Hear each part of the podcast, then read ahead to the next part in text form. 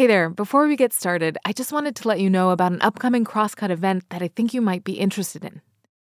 On April 29th, Michael Barbaro, host of The Daily, that wildly popular podcast from the New York Times, will be keynote speaker at the Headliners Gala, the live in person event that kicks off this year's Crosscut Ideas Festival in Seattle. The gala, in case you're wondering, benefits KCTS9 and Crosscut. Learn more and get tickets at crosscut.com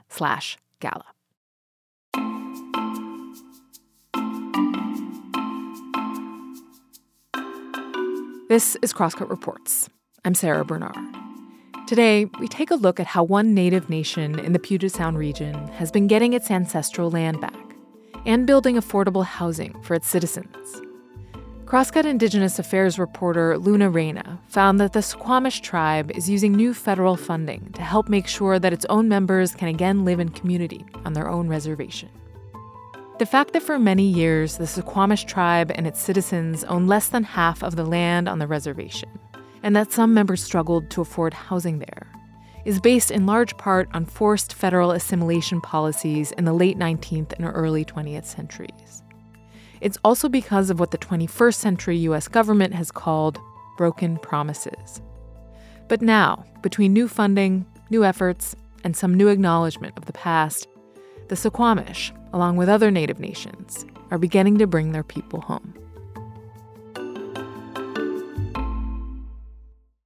So, Luna, um, you've recently been doing a lot of deep reporting on the issue of housing on tribal land and specifically the work that the Suquamish have been doing, um, both to reacquire tribal land and also to develop affordable housing for tribal citizens. And first off, I was just curious how did you kind of get started on this reporting? How did you first hear about these efforts? Sure. So, I suppose for me, it hasn't been a secret that housing is a major barrier in Indian country. But specifically for the Suquamish, I received a press release from the tribe um, about the American Rescue Plan relief funds that they'd received, ARPA money, um, and that they planned on using it to house their citizens. My name is Luna Reyna. Um, I am an enrolled Little Shell Ojibwe. Um, my grandfather was Little Shell Chippewa tribal member, and so was my mom and aunties and uncles. At Crosscut, I center the experiences, voices, and work um, of both urban and rural Indigenous people from both federally recognized and unrecognized Native nations all over Washington state. And and briefly, as as just kind of an overview, what kind of housing support are the Suquamish working on right now? So they're doing a lot actually. They provide um, mortgage subsidies, subsidized rental houses, rent to own homes. Um, they have a repair and maintenance program. They've also built some small studio homes and some tiny homes. And they even provide uh, financial counseling classes in order to help citizens better qualify for a, a home loan so that they can get into housing. And and is all of that funding coming from new federal funding or is it kind of a combination of things, do you know? Oh, it's definitely a combination. These are programs that the nation has had going on and so this sort of helped propel programs that they already had planned. They're allocating about $15 million from the American Rescue Plan to expand housing for their citizens and programs that they already had planned. Mm-hmm. As you've reported, housing insecurity really disproportionately affects Native communities in the United States. Yeah, absolutely. I mean, what has your reporting shown? I mean, if we're looking just at the numbers, over half a million Native households experienced severe housing needs, which is defined as living in conditions that are overcrowded, substandard, or cost burdened. And 8% of Native households are considered overcrowded compared to 3% for the nation as a whole. You know, HUD research also revealed that Native American households with incomplete kitchen facilities is seven times greater than the national rate. You know, and 70% of the homes in Indian country were in need of upgrades and repairs, most of them very extensive. You know, so there's it's a broad range of housing needs. Right. It's like housing affordability, as in, for example, perhaps being able to afford rent or mortgage payments or something like that, but also in terms of housing in need of upgrades and repairs. Right. Adequate housing.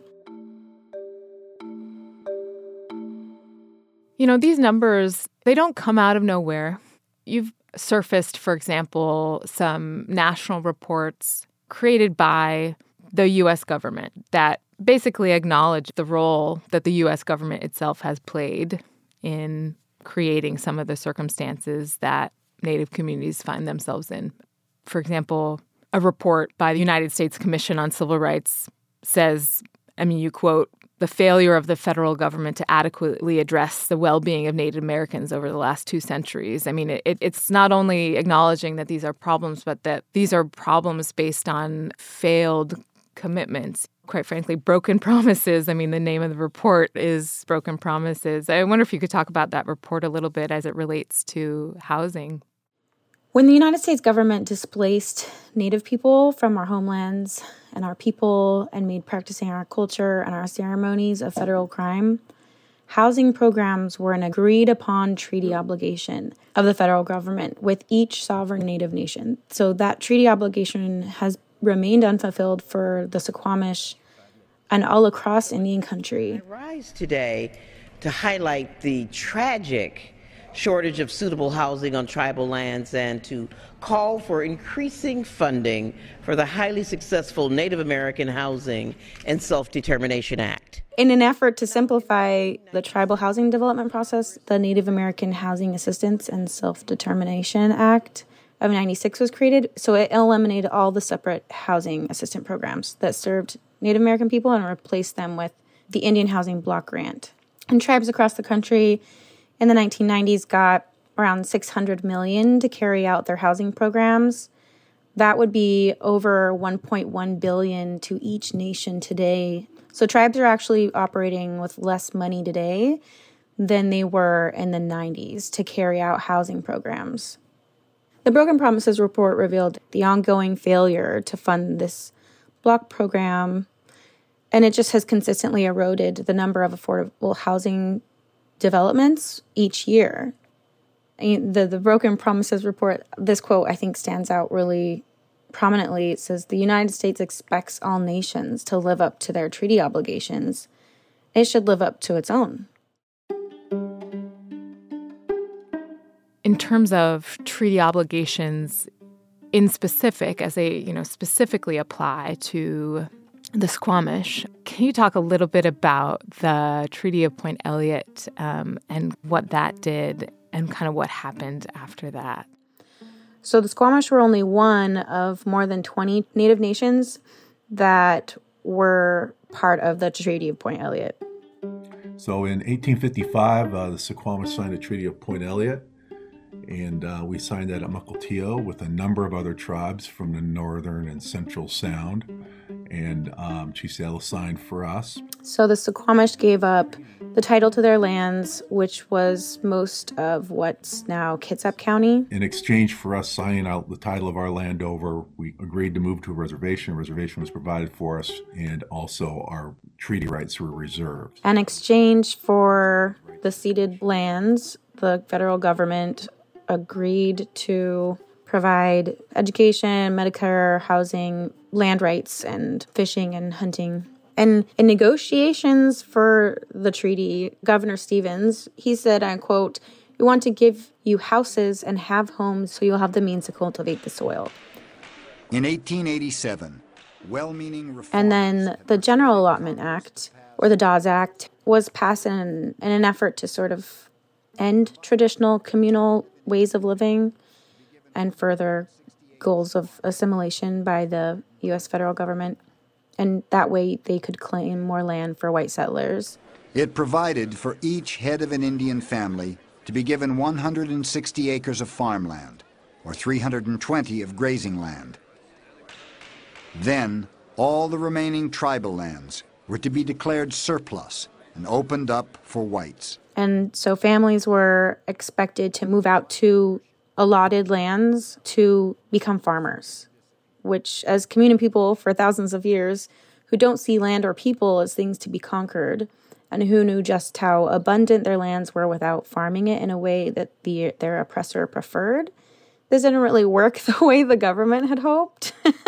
so when people refused to move to their allotments and under pressure from angry settlers, the federal government seized they would they called surplus lands.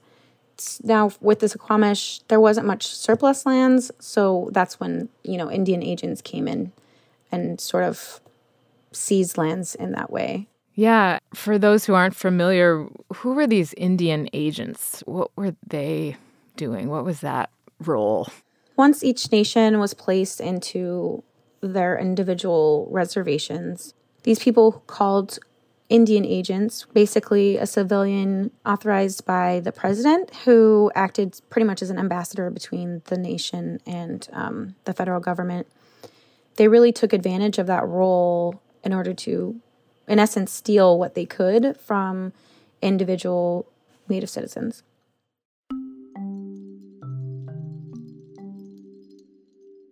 For the Suquamish specifically, you know, many families were deemed quote unquote incompetent for things like not being able to speak or read or write English. You know, these are this is a foreign language to them, and their lands were auctioned off. So Indian agents, they were just granted, you know, sweeping power over to oversee, you know, the distribution of rations at the time, manage tribal property and their finances.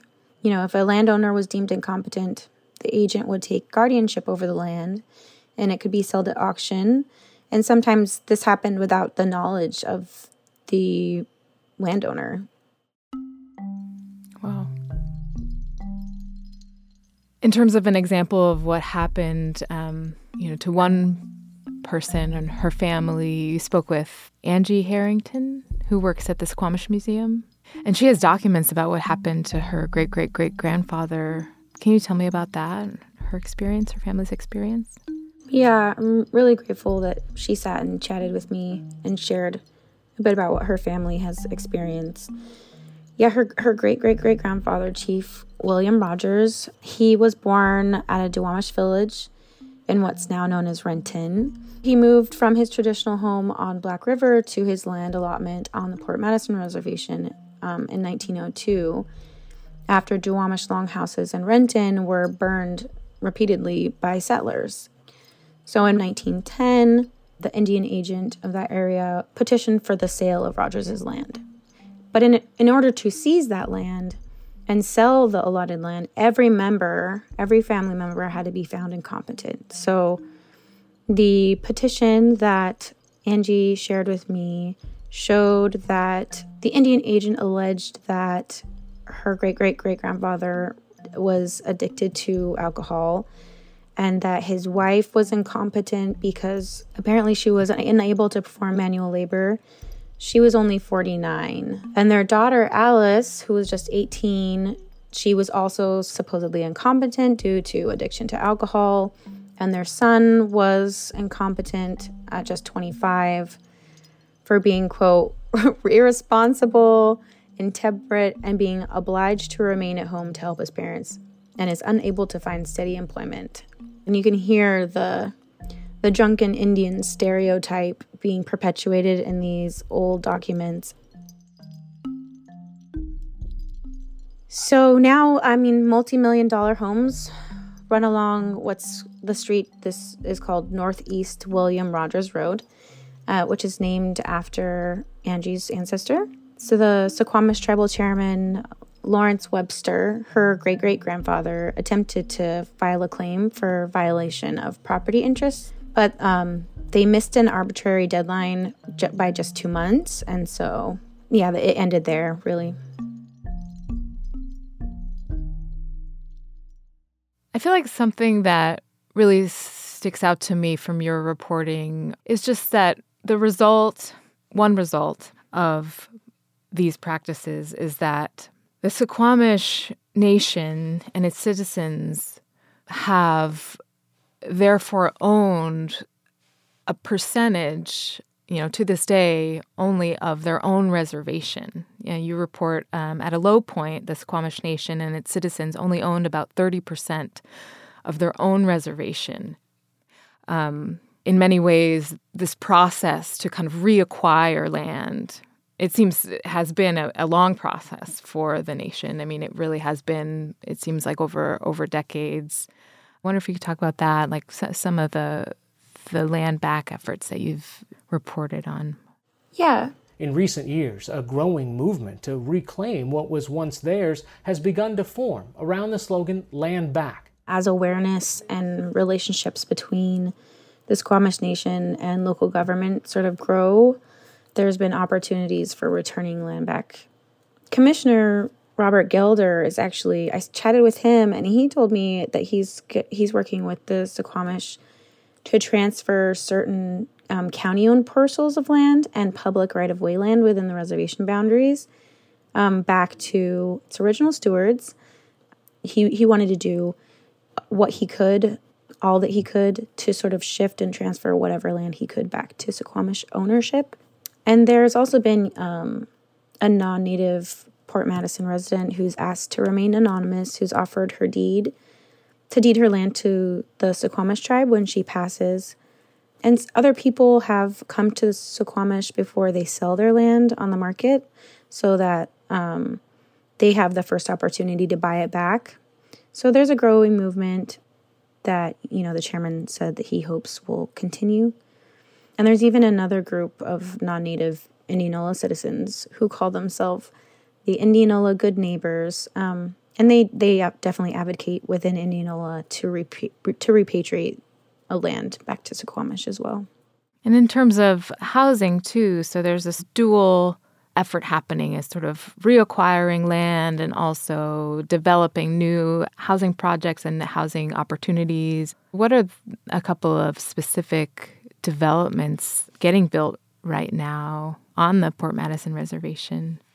In 2018, 36 acres of waterfront land was returned to Suquamish control. And so now that the nation is utilizing this land specifically for housing and community building with the support of the ARPA money, the relief fund money. They're building 22 to four bedroom townhomes called the Enitai townhomes. And so this will include some common areas, you know, picnic tables, benches for community gatherings.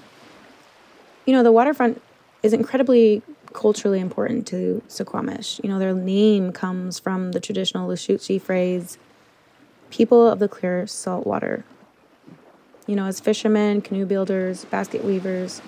The proximity of the townhomes to the water is incredibly meaningful. But now that, you know, they have this land back, it's also close to, you know, the Suquamish Museum, the House of Awakened Culture, which is the Suquamish Longhouse and Community Center. And there's actual open waterfront for Suquamish citizens to enjoy, you know, that they haven't really had access to for a really long time. Communal growth is a part of, rec- of reclaiming the land in community with other Suquamish citizens. That hasn't really been possible until now. And less than two miles from the townhomes is the Snooker neighborhood development, which is financed in part through over two million in ARPA funds. The Suquamish tribe bought a dozen lots off of Totten Road and are putting in the infrastructure, including roads, water, power, sewer, stormwater, and broadband connectivity. And then Suquamish citizens can build their own homes on these lots. You know, I spoke with Scott Crowell, the Suquamish Community Development Director. You know, he said that the relief funding helps speed up their ability to implement big plans like the Snooker neighborhood, but there's still, you know, at least 80 households still on a wait list for housing at Tribal Housing Authority. Hmm. Are there other um, tribes in the region doing anything similar that you've come across? One nation that I wrote about recently, the Samish Indian Nation, is building their first, their very first housing project in Anacortes, what's now Anacortes. And, you know, there's a lot of federally recognized nations across the state that have received funding, so I'm sure we'll see more innovative native housing developments. You spoke with some representatives from federal agencies and nonprofit housing organizations for this reporting. And What did some of these people you spoke with who work on these issues say that we need uh, to help with housing security for Native communities? Well, I think across the board, everybody I talked to agreed that increased funding is necessary. When I spoke with Tony Walters, the National American Indian Housing Council's executive director, he said that he believes that at some point there needs to be a reckoning and the federal government needs to honor the treaties. And that's why groups like them have to keep the pressure on. But there's still a long way to go. I spoke with Sarah Saadian. She's the Senior Vice President of Public Policy and Field Organizing at the National Low Income Housing Coalition. And a big part of holding these federal agencies to account, according to her and folks that she works with, is that we need accurate data for each individual nation. And it's imperative that we get that on the most remote and impoverished nations across the country. It could help us better understand those needs and the funds needed to make sure that they're met so that, you know, indigenous people are given the same opportunities as non-native communities.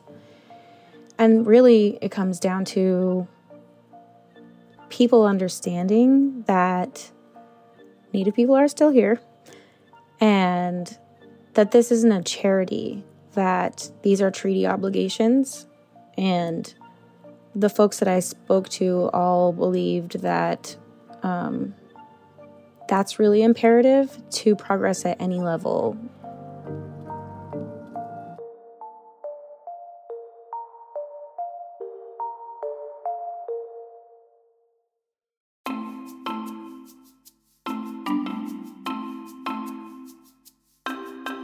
Thanks for listening to Crosscut Reports. This episode was reported by Luna Reyna and produced by me, Sara Bernard. Our story editor and executive producer is Mark Baumgarten. You can subscribe to Crosscut Reports wherever you listen, and whatever platform you're listening on, please review us. We'd love to know what you think of the show. Also, if you'd like to support the work we do at Crosscut, whether it's our lineup of podcasts, the live events we host every month, or the in-depth reporting we deliver every day. Go to crosscut.com slash membership. In addition to supporting our journalism, members receive complete access to the on-demand programming of Seattle's PBS station, KCTS 9. For the latest political, environmental, and culture news from the Pacific Northwest, visit crosscut.com. That's also where you'll find a text version of the story we discussed today. Crosscut Reports is a product of Cascade Public Media. I'm Sara Bernard. We'll be back soon with another episode.